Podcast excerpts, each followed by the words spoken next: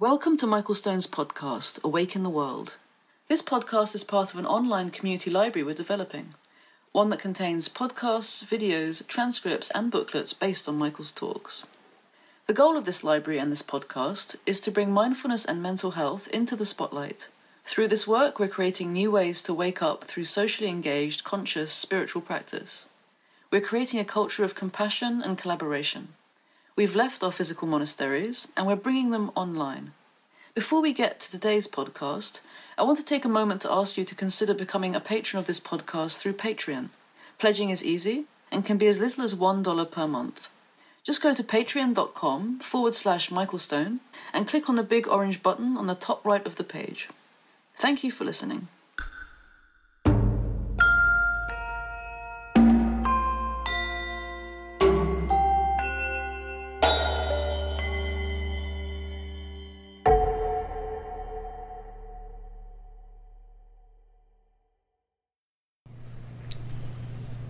Good afternoon.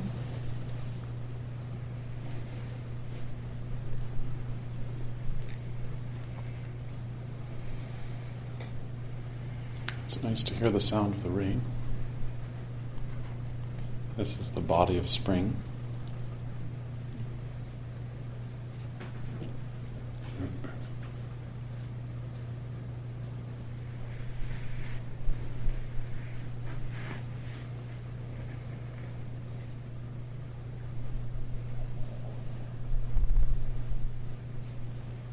In the Zen tradition, there are wonderful little stories or anecdotes uh, called koans. And uh, there's a beautiful koan about the rain where uh, a student uh, comes to the teacher and says, uh, How do I enter my life? Not a great question. I mean, the thing that could be the whole thing. Uh, that's my favorite thing as a teacher, when somebody uh, who's practicing really deeply comes uh, with a question that's so raw like that. Like, how do I really enter my life? Usually, that kind of question comes from being able to stop, but also we're running around so much. you can see just in the last 24 hours, uh, being on retreat here in this quiet place, how much you're running.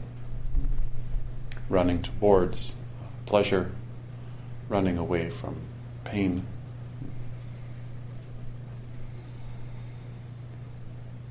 So, anyway, the student is asking this really simple question How do, how do I enter? And the teacher says, um, do you hear the sound outside the window? And the student says, Yeah, uh, that's the sound of rain. And the teacher says, Oh, people these days, always chasing after things. And the student obviously is confused. Because if I said, What's out there? you would say rain. But anybody who just spent the last uh, period walking outside, which when I saw was many of you walking in the rain, you know that that's not what's out there. We have these blanket statements oh, it's raining out there. And then there's a mood associated with it you know, from the past. So the student says, How do I really enter my life? The teacher says, Do you hear the sound out there? And the student says, Oh, yeah, that's the sound of rain. And the teacher says, Oh, people these days, always chasing after things. So the student says, which is something I've always wanted to say, Well, then how would you say it?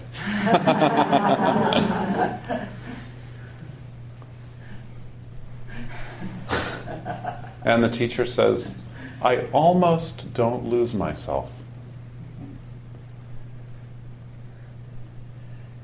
I almost don't lose myself. It's a wonderful line, isn't it? I almost don't lose myself. On the one hand, uh, you lose yourself. You go deep inside the rain, and there's no rain there. there's an experience that's happening that the term rain can't capture. And at the same time, um, you're so deeply in the experience that you're completely yourself.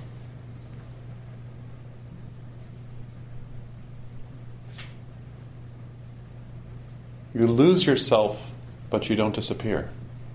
I almost don't lose myself.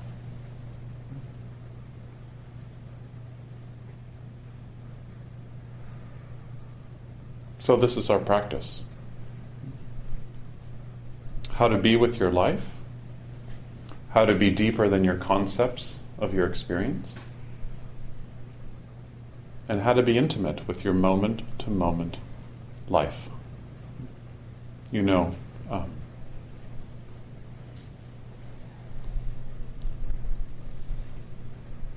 it's tricky.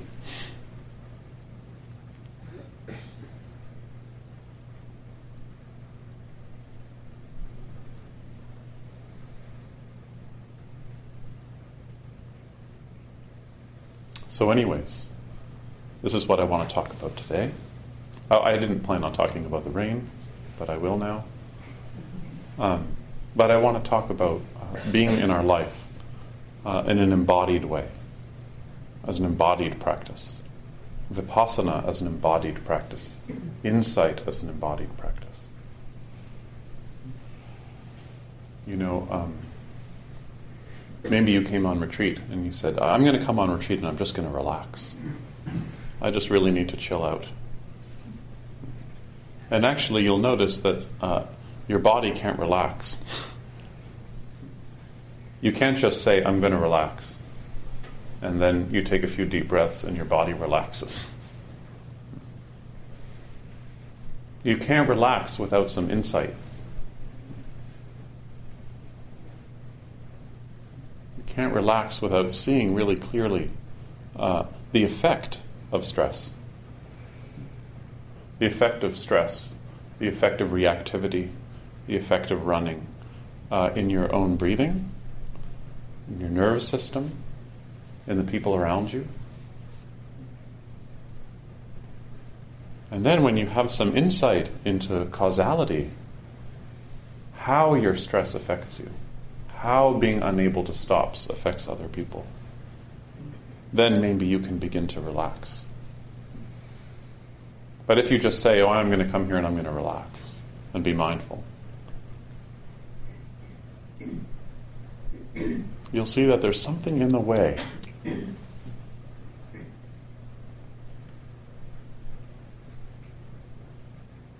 So we have to learn to let go. This week is an anniversary of the death of a close student of mine. I had a student uh, who I worked with for many years named Jerry, and uh, he was uh, a really beautiful man. So whenever it's raining at this time, it's always like I remember that time of being with him in the hospital. He came to see me because um, he was scared that uh, with the cancer that he had, that in the process of dying, he would uh, be in pain. And he would always say, I'm not scared of dying. I'm not scared of death, but I'm f- terrified of the pain. I don't want to be in pain when I'm dying. So uh, I taught him mindfulness practice. He hated it.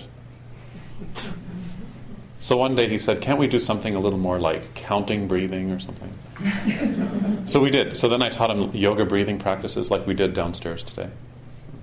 And he loved it. He loved this so much. And uh, then uh, my life got busy, and um, I had to ask a student uh, to, to, take over, uh, Elaine.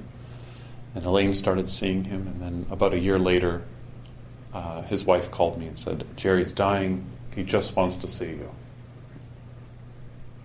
So I remember coming into the hospital room, and as I turned to see him, he, he reached his hand out uh, from under the, the bed. And he had like academics' hands. I don't know how many of you here are academics, but academics have amazing hands because they don't work. like they, they don't they've never done any labor. They've only touched computers and uh, books. You know? So he had those kind of academic hand. Meditators have these hands probably too. Um, and so uh, when you touch his hands, the skin is so so soft. And um, uh, so I used to always uh, say to him, uh, you know, how are you doing? And he'd say, good. Let's do some breathing. And when he was exhaling, I would always say to him, uh, everything's going the way you're going. He really liked that. And I would say it like five or ten times. He'd exhale, and I would just say, Everything's going the way you're going. And that's how we, we practiced dying. Because when you're really dying and you have a practice, then you're not dying, actually. When you're dying and you're, you're practicing, you're actually totally in the living place. Not in the dying place, you're in the living place. In Zen, we say uh, there is no death.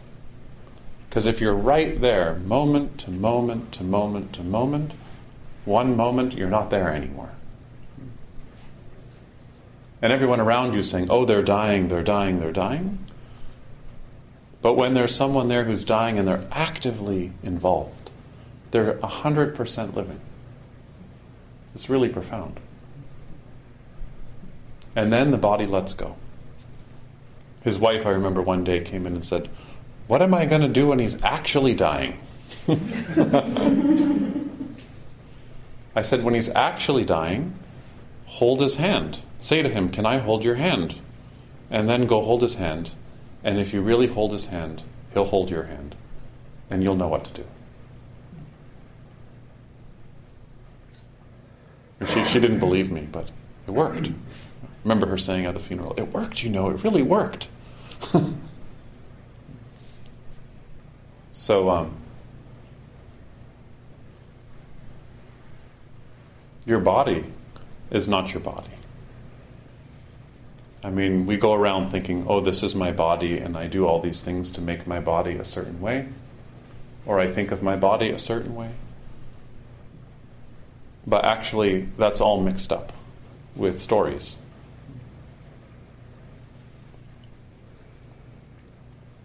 That's why it's so profound to see somebody give birth or to be with someone when they're dying, especially someone who's dying who, who's in the dying, because uh, the body just does it. And um,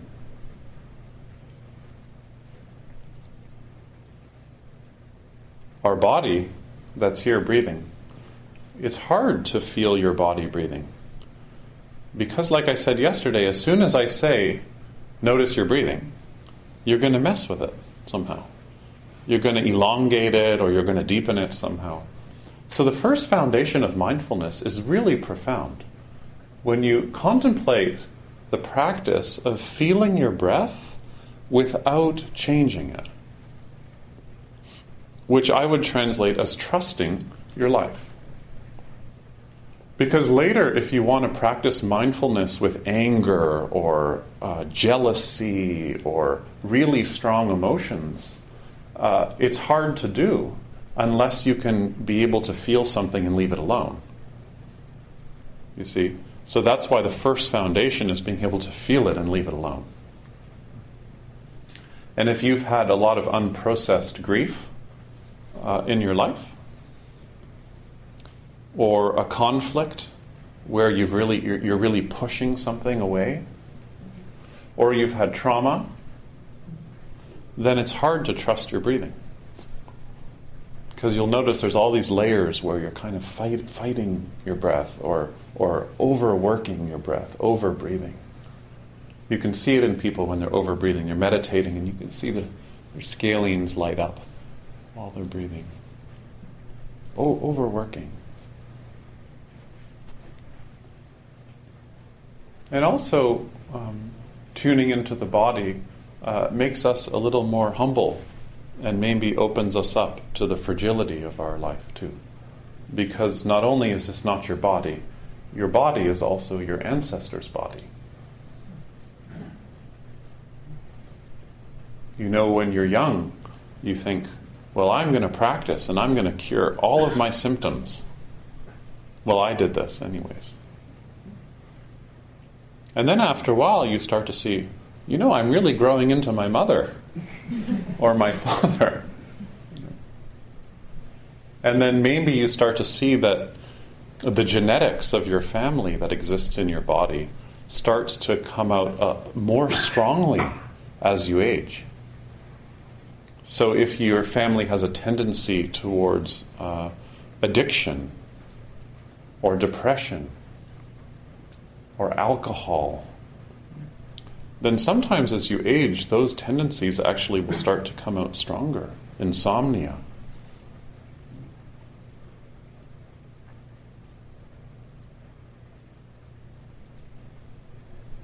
So then it's really important that you develop a practice so that you can uh, see that this body is not your body.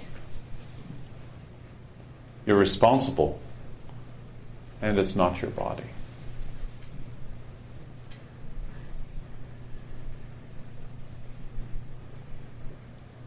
I really enjoyed Grant's uh, instruction during walking meditation about stepping on the ground and not being certain that the ground is stable. I don't know about you, but that I really felt that.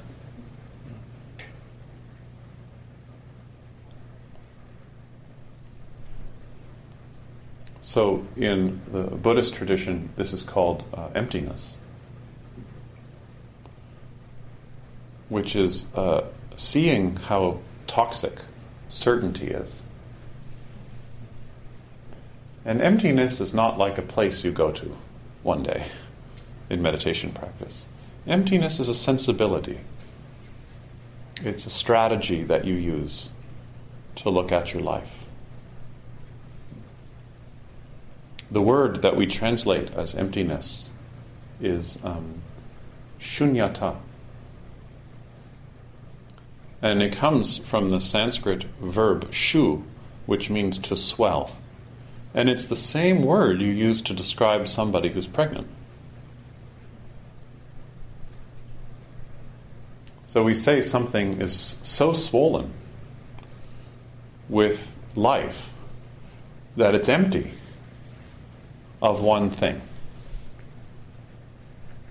Let me say it another way. So, when we say something is empty, which is the title, I think, of this retreat, what we mean is something is empty of an inherent thingness, an inherent substantiality, because it's interconnected with so many things. You see? And your body is like this. It's not one thing. Just like this teacher who's saying to his student, it's not the rain. if you want to learn how to enter your life, you have to go beyond the body that you're calling your body, through the body into the body. If you're married, you have to go beyond your conception of marriage into the marriage inside your marriage. The commitment inside of commitment.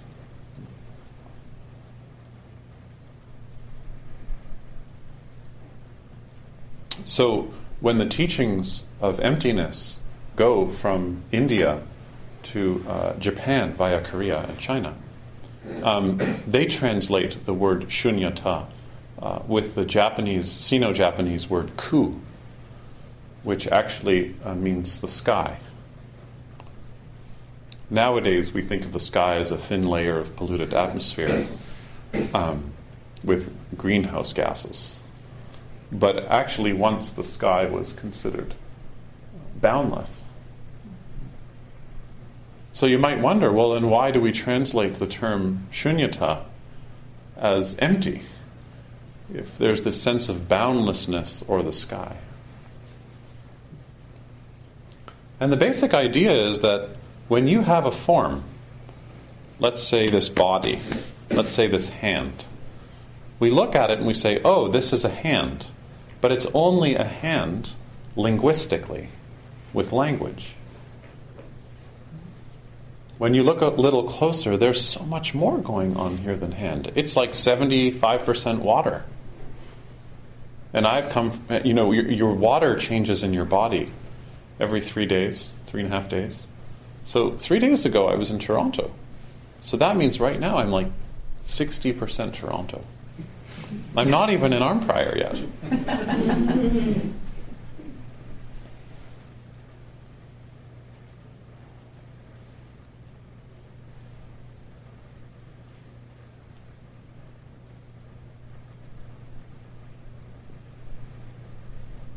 In other words, conditions come together to create what appears as a thing. And when the conditions change, the thing changes. Nobody is an angry person. In certain conditions, anger arises. And if some of those conditions are not present, anger does not arise. Does anybody have this in relationship with anybody where, you know, you don't have much anger, but there's like one person and one dialogue you have, and you're an angry person? Not many of you are not nodding, but I have this. I'm like not such an angry person, but there's one person. Whenever we encounter each other, I, I just get triggered within five minutes. But no other people like that. Just that person. And they probably think, oh, Michael's really an angry, reactive person.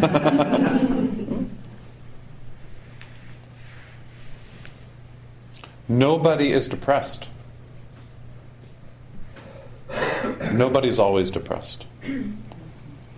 Certain conditions are present, and depression is present.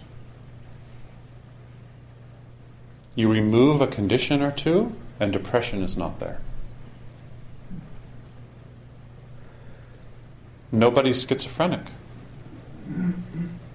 In certain conditions, the symptoms of schizophrenia are present. If some of those conditions are not present, it's not present. You're not one thing. Your gender is like that. Everything is like that. Are you always a woman? Are you always a man?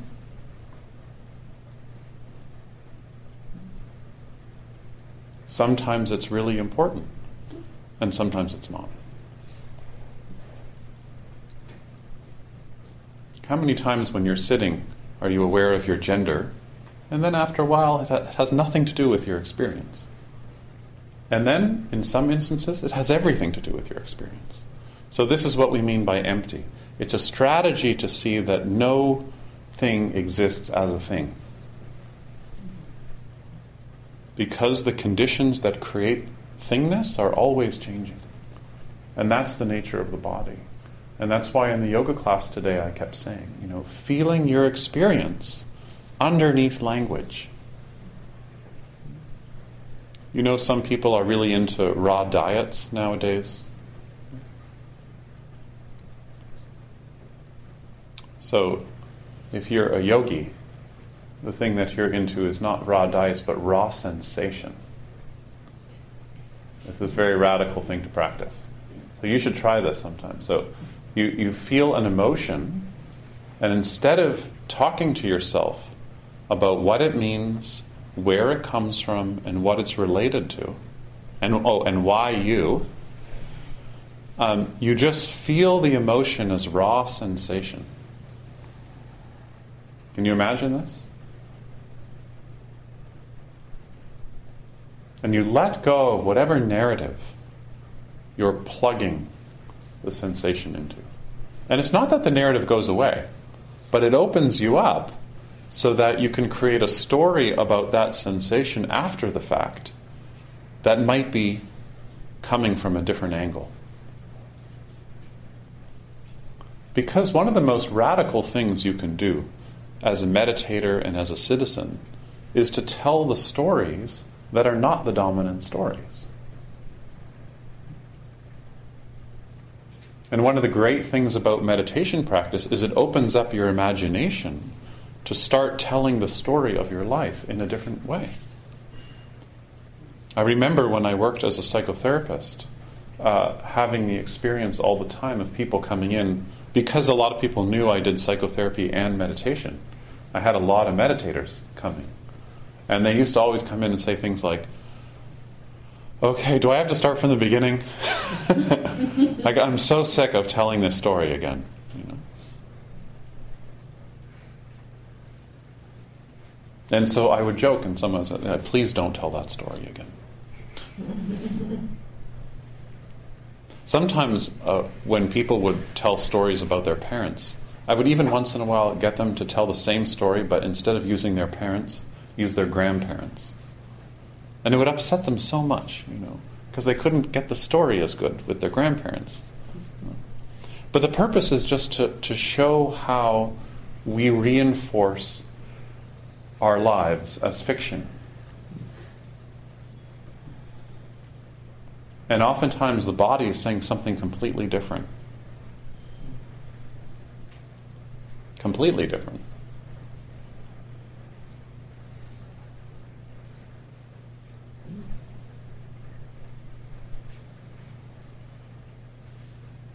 And this is called shunyata, which is uh, the practice of love. It's the practice of being able to care for our experience in a moment to moment way. Because we're not trying to turn it into something. We're not trying to plug it into the narrative we have about the way everything is supposed to go or the way it should have gone.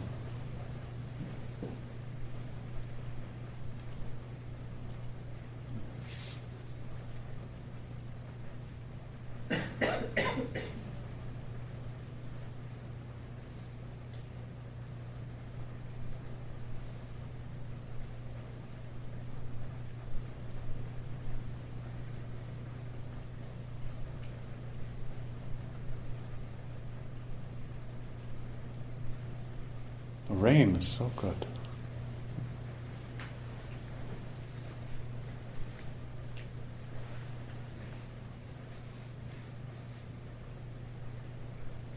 We all tell stories that wake us up,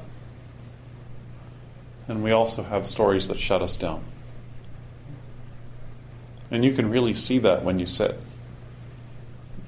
You can see the attention wandering off into stories that open us up but mostly, the attention wanders off into stories that shut us down because they're repetitive.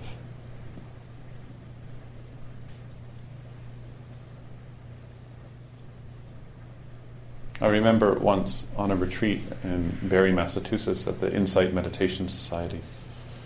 And I was sitting, sitting, sitting, sitting, sitting. And then, um, as I was getting up, I had the thought that I was having a thought. Like I could see the thought was coming as a thought. And that it was like visual. And that right in the middle of it was me. And I remember having this insight that every thought that I have, I'm the main character. Every thought. And I started seeing this for 10 days. For some people, this would be very exciting. For me, it was horrifying that every thought I had, and then I realized the same is true with dreams. When you have a dream, you're always the main character.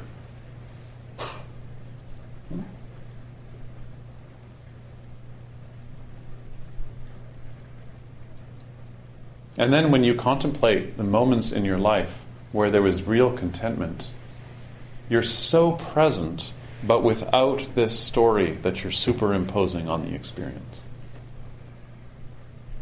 When I was 10, I was swimming in Algonquin Park, not far from here, actually, uh, in a lake there uh, called South Tea Lake, if any of you know Algonquin Park. And um, I was swimming, and I came up out of the water. And at the same moment that I came up out of the water, a loon came up out of the water. And we looked each other right in the eye. And then I had this thought wow, a loon. And as soon as I had the thought, the loon went under, and I never saw the loon again. And then it kind of haunted me, this experience, because my next thought was maybe because I had the thought, loon, the loon could feel that I wasn't there anymore. And then the loon went away. And I, I wasn't a meditator yet, but I thought about this all. Do you know when you're a kid and you have these kind of like mind, you know, games that you. And I thought about this all the time. Did the loon pick up that I had the thought? Because it's like this in relationship, right? You're, you're totally there with somebody. And as soon as the other person is starting to create a story about it, you can feel it. You can feel they're not there. And maybe loons feel this more than humans.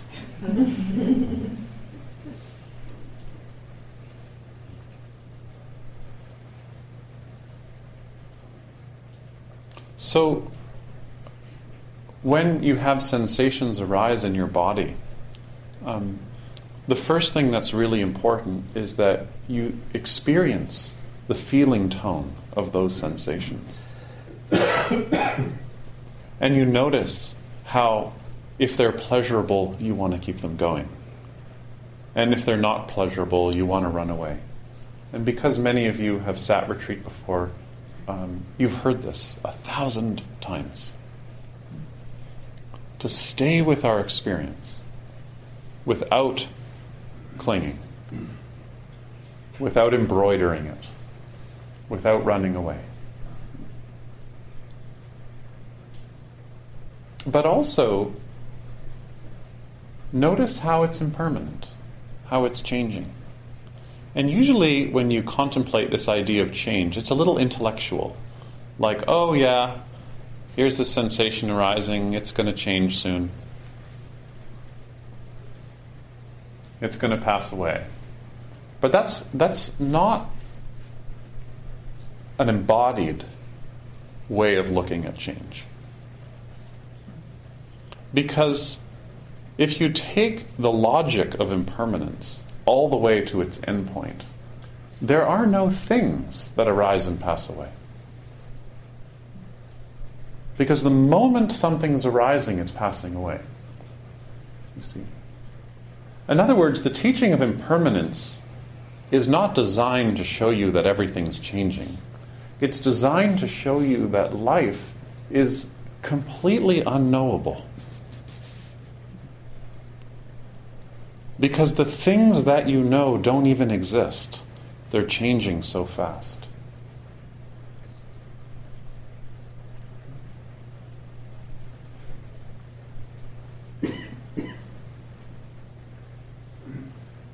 So that actually the teachings of impermanence and the teachings of emptiness are identical. Because conditions are always changing, what we're experiencing is always changing. And the purpose of seeing that and feeling that in each moment of meditation practice is to show you how grasping is futile. Holding on to people that you love is not loving people. Holding on to a certain picture of your retirement is going to cause a lot of stress. Especially this time of year where everybody's selling us RRSPs, you know. We laugh, but it really gets in there.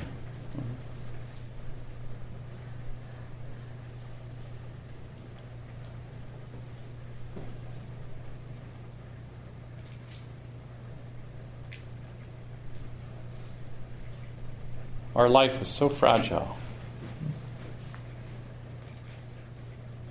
so precious. It's important we don't waste time. We've wasted so much time. It's probably why you're here. You've had some insight into how much time you've wasted.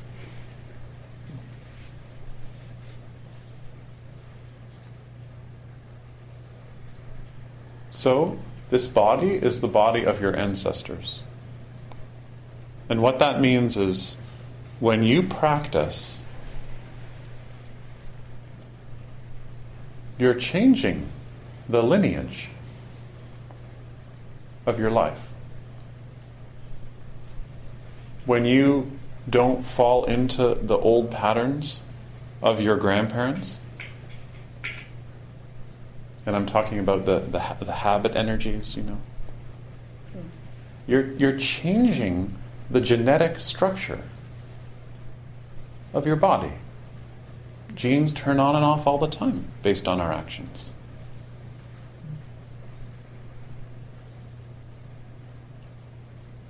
So you're changing your ancestry through your practice. That's why it's so important to practice.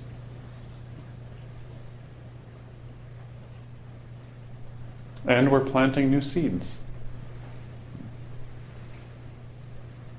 The Buddha said that there are two kinds of seeds wholesome and unwholesome. When I first heard that, I hated that language wholesome and unwholesome. But actually, now I really love it. The whole, seeing things in terms of the whole, or not. Unwholesome means an attitude that's flavored with grasping. And wholesome is when you have an attitude that recognizes the whole, an absence of grasping.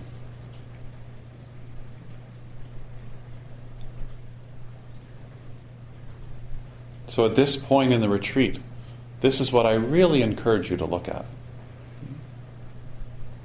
To feel in an embodied way your breathing, your body, where it moves, where it's restricted, where you're present where you're restricted. And just noticing that, just noticing that takes the power out of grasping. You see the mind getting ready to go down that route, and as soon as you see it, it takes the power out of it. But it's so convenient to go down that road because then you don't have to embody whatever you're experiencing. Right? Isn't that so true? Like like every time we go have a good story, it's a convenient mechanism so that we don't actually have to be in our experience in that moment. We're in a virtual reality. And that's the time waster.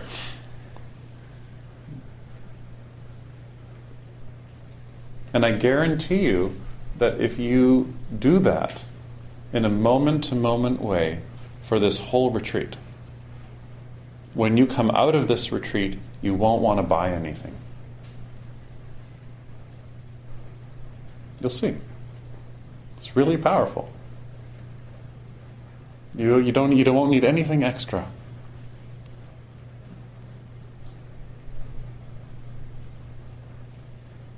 Imagine if after high school, kids had to take a year off and learn how to sit still. Could you imagine this?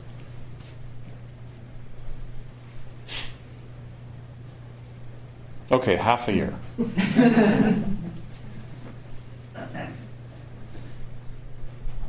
Imagine when you're in the throes of craving at home you can draw on your practice this retreat and learn how to sit still, right in the middle of it, right in the middle of craving, right in the middle of grasping, right in the middle of irritability, right in the middle of your life.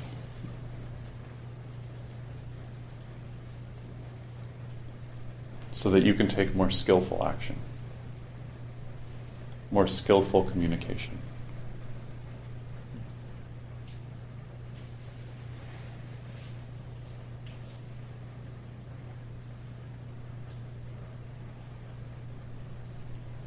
So, all the forms we encounter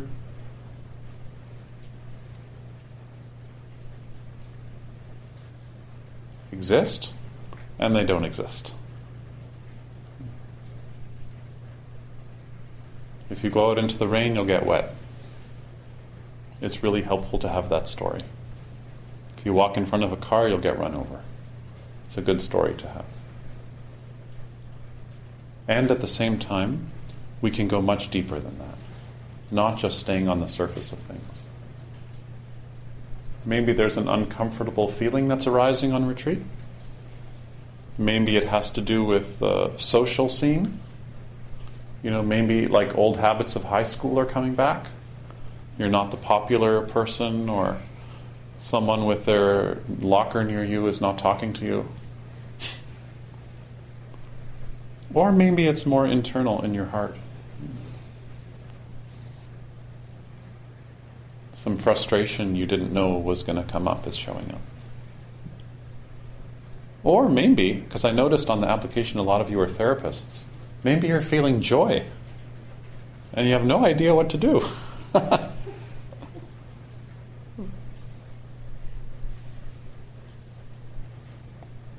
oh, I felt a little happiness. I better analyze it.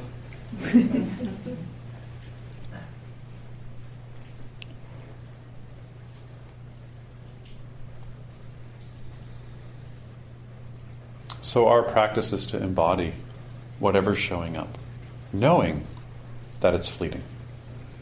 It's just a moment in time.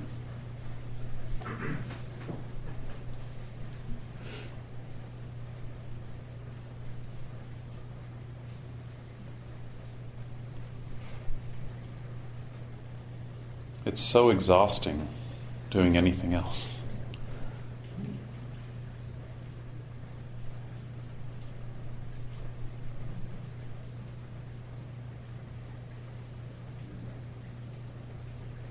Normally what happens is, is you want something and then you say, oh, um, I shouldn't get that thing.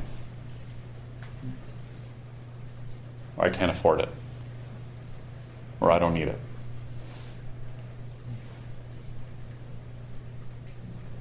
And we say, oh, that's letting go. But when we talk about letting go in meditation practice, letting go means whenever there's grasping, you don't go with it. You see the grasping and you don't go with it.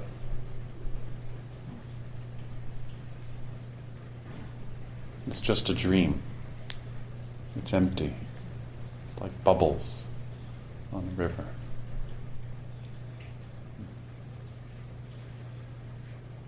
And then you experience a deeper pleasure than the pleasure you think you can get from things. And this is the secret, actually. Nobody will tell you this, but this is why Janet keeps coming to these retreats. is that when you let go of something, the pleasure of letting go is deeper than the pleasure you can get from the thing. There's a real pleasure in not grasping.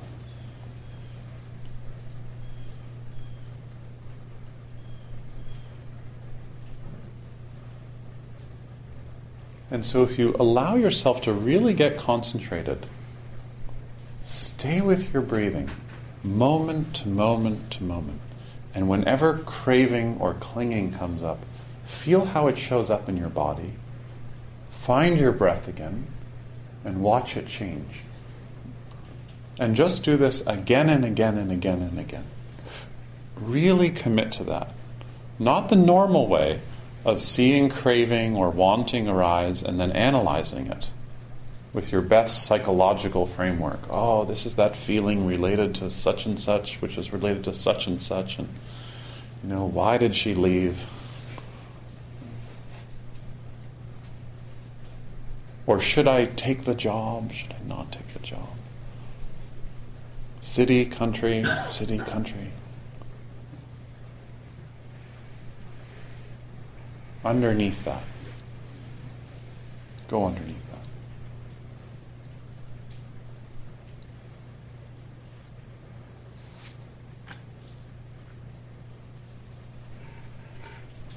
So, um, spent the last hour writing a talk, which I didn't look at once, and didn't talk about what I was planning to talk about. As usual.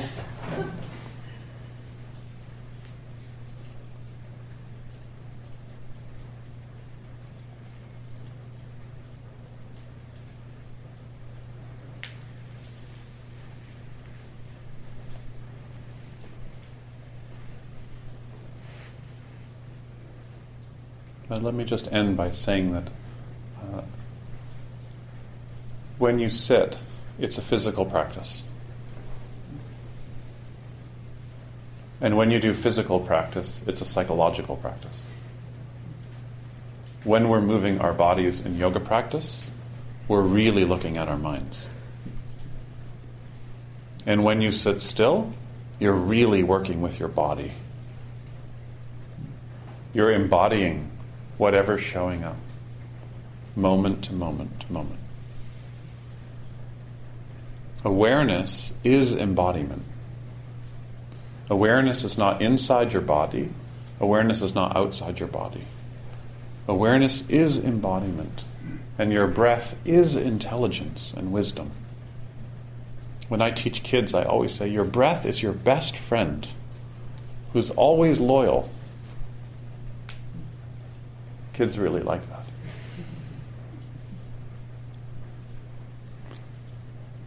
Whenever kids have a lot of anxiety, I always say that your breath is your best friend. Find your friend.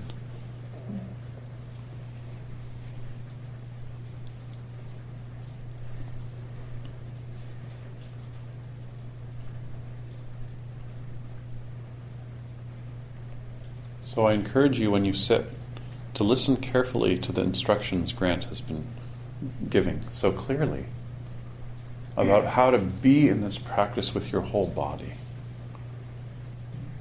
It's one of the reasons why I don't like the word mindfulness, because it sounds like it's in your mind. But it's not. It's your whole body, which is your ancestry, which is your lineage.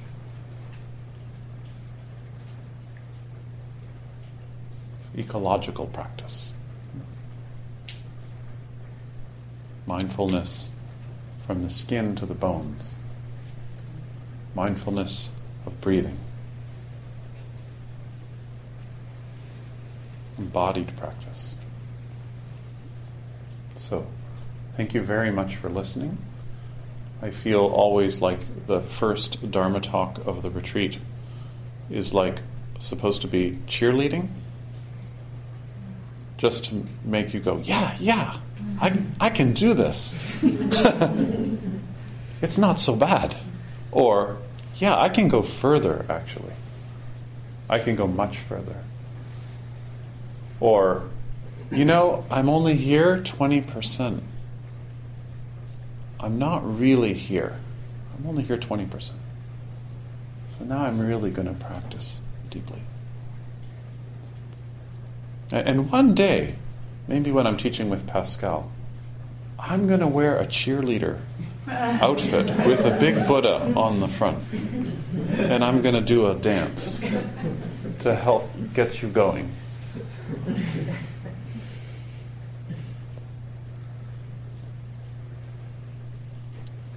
So that on Sunday, when this retreat ends, you can say, Oh, yeah, everything's medicine. So thank you very much.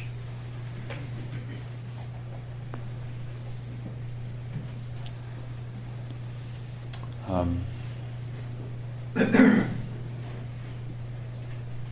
on the bulletin board, there's a list of names for our first group meeting.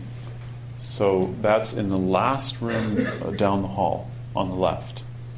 And um, that'll be our first uh, uh, group interview. And then the second one will be during walking meditation tonight. And um, go team. Thank you.